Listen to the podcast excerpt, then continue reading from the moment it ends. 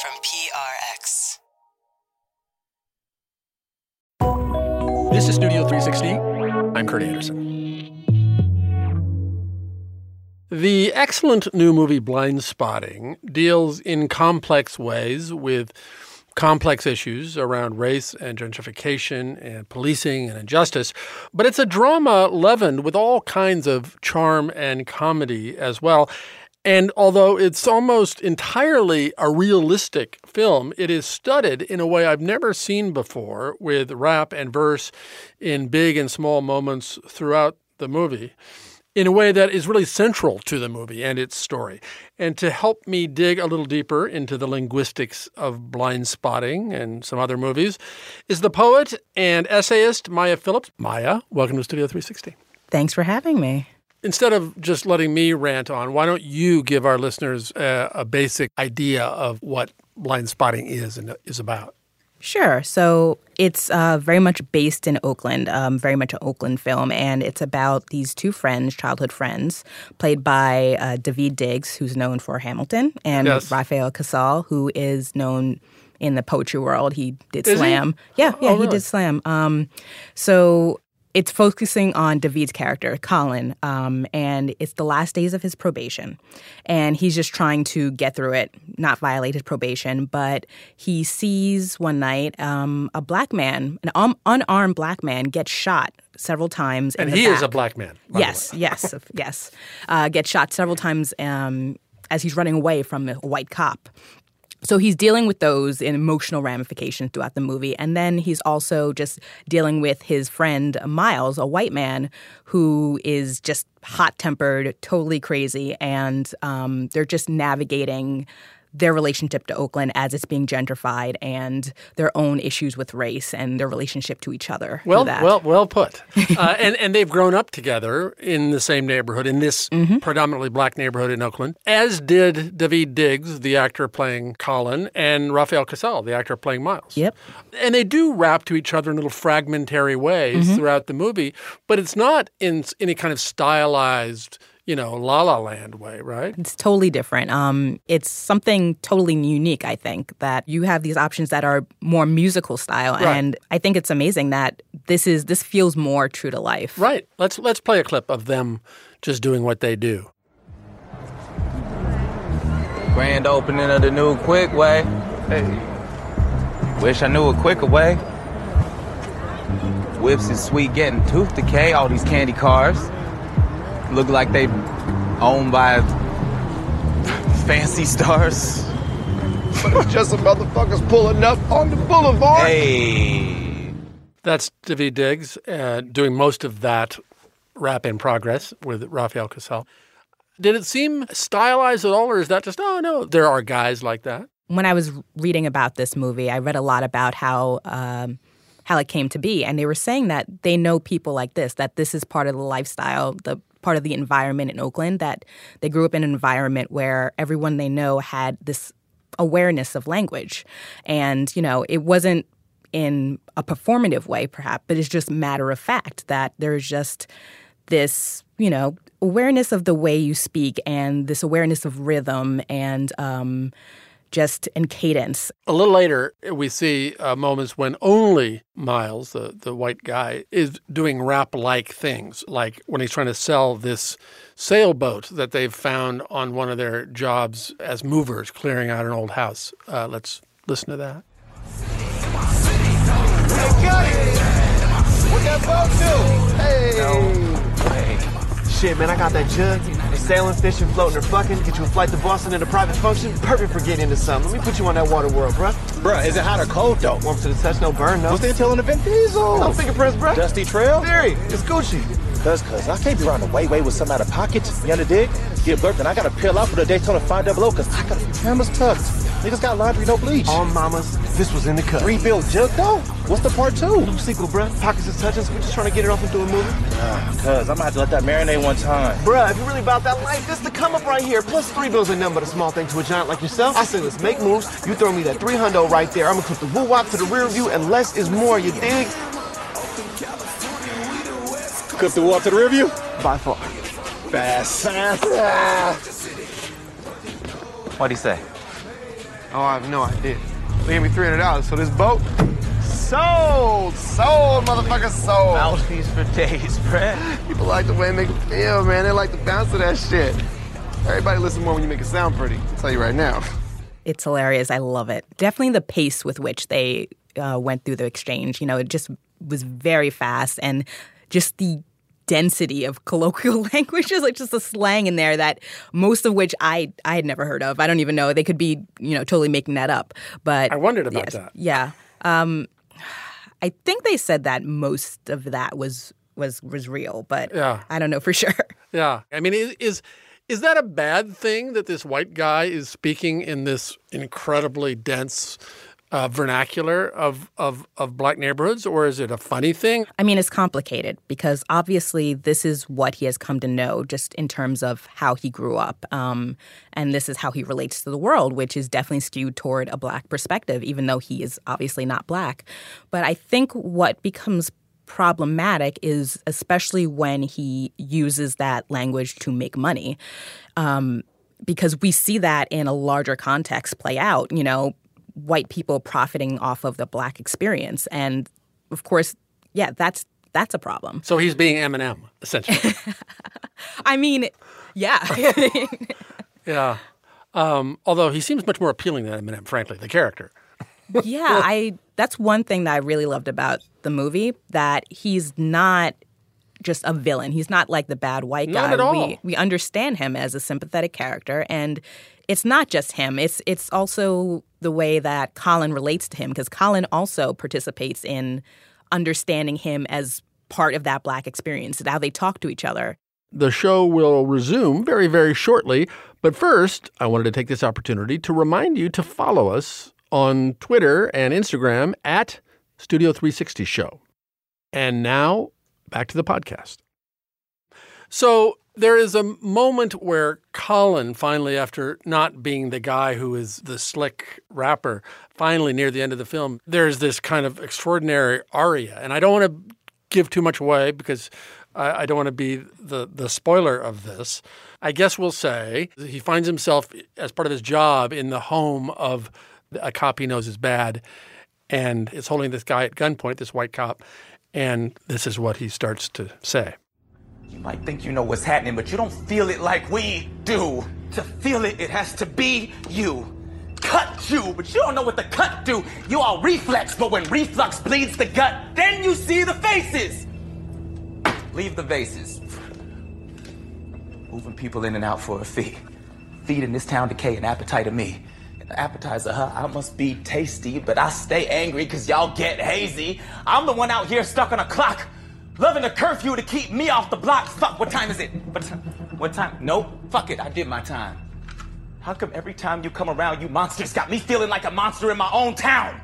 And I say it while I'm rapping, nigga, cause everyone conditioned to listen to a rapping nigga, but I'm rapping to the active nigga. You the one capping niggas. So quick to flash, you feel like your passion, nigga. Hitting us till a headstone stuck in the mud. We stuck it out, it turned us into some thugs. Now the whole city brand new and they kicking out us. Maybe we should both break shit. Make a fuss. I am both pictures. See both pictures. Don't be blind spotting me, nigga. See both pictures. Guess I'm just a little bigger than a picture playing chicken with a cliff, but I ain't never been a flincher. Block is getting hotter. I'ma be the one to bring the winter. Fuck it, everybody want a body of a cop to splinter. I mean, why wouldn't I dead him? He's splitting wigs for 80k a year and ain't from here. He'll miss him if he disappear. Filling up with fear, I know you feel it. I've been feeling it for years. In fact, I don't remember ever never feeling it. The one who going dummy never felt the need to run, but I've been sprinting till I limp across the finish with a gun up in my blind spot. Really, ain't too hard to figure that you probably never really felt the pressure of a nigga, but you know what? I ain't never felt the pressures of a trigger. I mean, tell me what you made of this as a poet. Well, I mean, I loved his end rhymes as a poet, but I think uh, this whole large poetic rap, whatever you want to call it, monologue, Yeah. that's a point when I think it does break from reality a little bit because we're not going to have this heated exchange and we're not going to have a whole monologue. You know, it's like what happens in a play. But I think that's important because this is the one point in the movie where Colin is able to actually speak the truth of his black experience here. And Miles is, by the way, in the room at this point. Yeah, yeah, but um he's I mean, we're not even paying attention to him. Right. He's un- unimportant at this point. And, you know, the whole movie, Colin's kind of trapped. You know, he's he he's in this situation where he's set up to fail. Although he's the good guy. and yeah, even though he's right. the good guy. Yeah. Um, and finally, this confrontation kind of sets him over the edge, and like we finally have the platform for him to to speak as a black man, but it's it's not even in, in a way that's necessarily real. Right. Yeah, it, it's totally stylized, so he can speak as long as he makes it sound pretty, like they say elsewhere in the movie. Oh, that's it. I hadn't even thought of that. So you're saying that this presentation, because it's so presentational and stylized, finally, that that is also a different form of oppression. That he can't just speak; that he has to rap in order to be heard. I mean, yeah, that's that's what they're talking about. Um, because Miles has the option to use that. Right. Um, he can just elect to use the black language, or he cannot. But Right. for Colin, you know, we talk about they or they talk about in the movie him like fitting the description, him being the kind of man that the police are going to be looking for, and in that same way, he can only speak in a true way and within the form that is falls within the expectations of like a white society. Right. I got to say, I've never been as moved by a rap as I was by this thing in this film. As stylized as it is, we're meant to see this as finally being able to say the truth in a, in a in a exquisite way, right? Yes, I also think that um, part of that, what you were saying, that you know, it's the movie sets it up, is we do see the symbols come back. We he mentions the tree, the cut down tree. We see that before. We've mentioned the, the vases and the faces. So all of those things, Which is which our- refers to a, a line with his ex girlfriend in the past. Yes, yes, and where the movie's title comes from. Um, so you know, all of those things are in the back of our mind as we see this really heated exchange with this this protagonist we are rooting for. Uh, Colin here uses uh, the N word uh, here both to describe black man, but calls calls this white cop that as well. But in their big showdown, he, he and his friend that has happened just before this, uh, they have an argument that involves that very thing. You ain't gotta worry about you changing up your clothes or your lifestyle. You ain't gotta worry about none of that shit. You're a big black dude with fucking braids in Oakland. Nobody is misreading you, Colin. Yeah. Yeah, I know. Yeah, Yeah.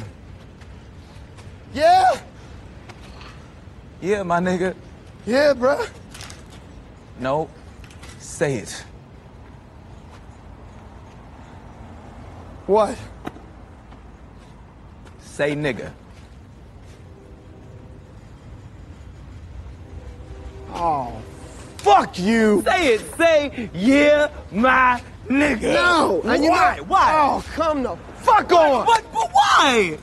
Cause you know I don't say that shit. What, what, so it's okay for me to call you nigga, nigga? You've been calling me that since just when you was fucking 12 years old. I'm not gonna stop you now. Do what the fuck you want to say. What you want to that say. is so disrespectful, then why is it okay for me to call you that? You're a fucking nigga.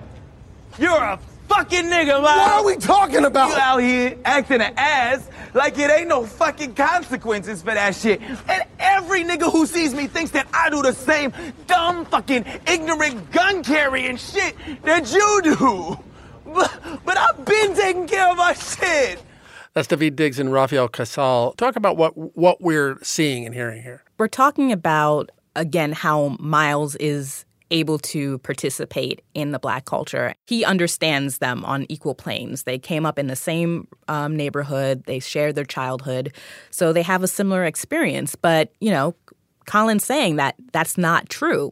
He's saying that he's not going to be misread Right. in society. And, and Miles is kind of jealous of Colin. Yeah, it forces him to come to terms with the fact that you know he does have a an, a level of white privilege, even even if he's from that same neighborhood. Right. he's still white. Right, right, exactly. Why was it essential, I guess, for rap to be used in this movie the way it was? Because rap is a form originated in it was a black form, and it was commodified. And you see, you you joked about Eminem earlier, but like it is being used by other people. There's also the idea that rap is also a form that is we're very aware of the aesthetic. You know, it's very much involved in this aesthetic. So we have an idea of a black man who is a rapper and that is packaged and it's sold. And Right. you know, it just seems like they're they're very well linked. Right. Obviously, I mean, back in 1602, Shakespeare was creating plays in verse. Has there, in, in the modern age, non Shakespearean movies, have we seen anything like this? Have we seen verse used in this way? One movie I can think of, it's not quite the same because obviously we're talking about specifically the context of race, but um, the Adam Driver movie where he's uh, speaking poems of Ron Padgett, uh, Paterson. Oh, good point. yes, right. And again, that's different because we're not meant to take that as dialogue. The poems are kind of just in the background or happening. And we know they're poems. Yes, Yes. yes, But in terms of this particular kind of of incorporating the verse into the movie, I can't really think of anything. Yeah. No, I can't before. either. And again, I, I, I feel as though you needed 30 or 40 years of rap to, to sort of embed enough in the culture that you could pull this off in a mainstream film, I guess. Yeah, I mean, and we were talking about you know Daveed Diggs being famous for Hamilton. I mean, that certainly plays into it yes. as well. Yes. So so it's it's a terrific movie that has to some degree to my unhappiness has been eclipsed in this summer of movies by two other buzzy, tough-minded dramedies about racism and blackness in America, which is to say Spike Lee's Black Klansman and Boots Riley's Sorry to Bother You, all of which, I guess, in addition to this film, uh, uh, black and white ways of speaking are are subjects, right? Absolutely. In Black Klansman, you have a based on a real story, Yeah. of course. You have a black man present over the phone as a white man just to, you know, try to infiltrate the clans a Klansman meeting. Based on this real life Colorado Springs story that happened in the 1970s. Yeah. And then in Sorry to Bother You, the main character begins by being able to do this cartoonish version of, of a white voice as a telemarketer. Although the movie goes well beyond that premise. Yes, it, it definitely goes off into space after that. Um, Blindspotting, as I say, I, I mean, to me, it's subtler and more nuanced in how it deals with politics and all these issues that they deal with in common. Yes, yes, but I I do think that all three movies have totally different goals. Um, like, you know, Black Klansman, it is telling a true story, even though it's fictionalized, Right. and that is going at it at in a different kind of political bent. And Sorry to Bother You, as we said, is very outlandish, and it also focuses a lot Outlandish more is the right on word. yes, it also focuses more on the intersection of like race and capitalism. Right. What's interesting about Sorry to Bother You is that it's not only the matter of him using a white voice, because at some point in the movie, he's at a party and he's asked to perform his blackness. Right. And that's also a thing that can happen. So that's No, the, the, the evil white villain in that film says, no, rap, rap, Yeah. which, is a, which is an excruciating scene, actually. It yes, it is. Um, and he, because he just like goes along with the most simplistic, cringeworthy, you know, performance of blackness that he can go for. Um, so yeah, you encounter that as a person of color, just uh, trying to navigate all these different groups' expectations of how you should act. Yeah. As we've said, these are very different films, but does it feel like, wow, here, here's all these movies that are getting all this attention, and should we take this as some pivotal inflection point for what American cinema can do when it deals with race? I I mean I think so. I what's really great for me when I'm watching it as a black person is that it really opens the door for different ways to talk about blackness. Um, because you know, before there was like the black movie, and then there was like the handful of black actors who you would see in all the films. And, you know, that's not a comprehensive look of blackness. It's just, you know, it's very singular. And to be able to go to the theaters and see like black life portrayed, you know, with rapping or, you know, with, with verse or in a totally odd, bizarre, cartoonish way, sorry to bother you, Yes. that that we have those options suddenly Yeah. where white audiences always had. Correct. I was struck by your piece about this film, which made me really want to see it, and I'm very glad I did and that we got to talk about it. So thank you. Thank you for having me again. Essayist and poet Maya Phillips, thank you.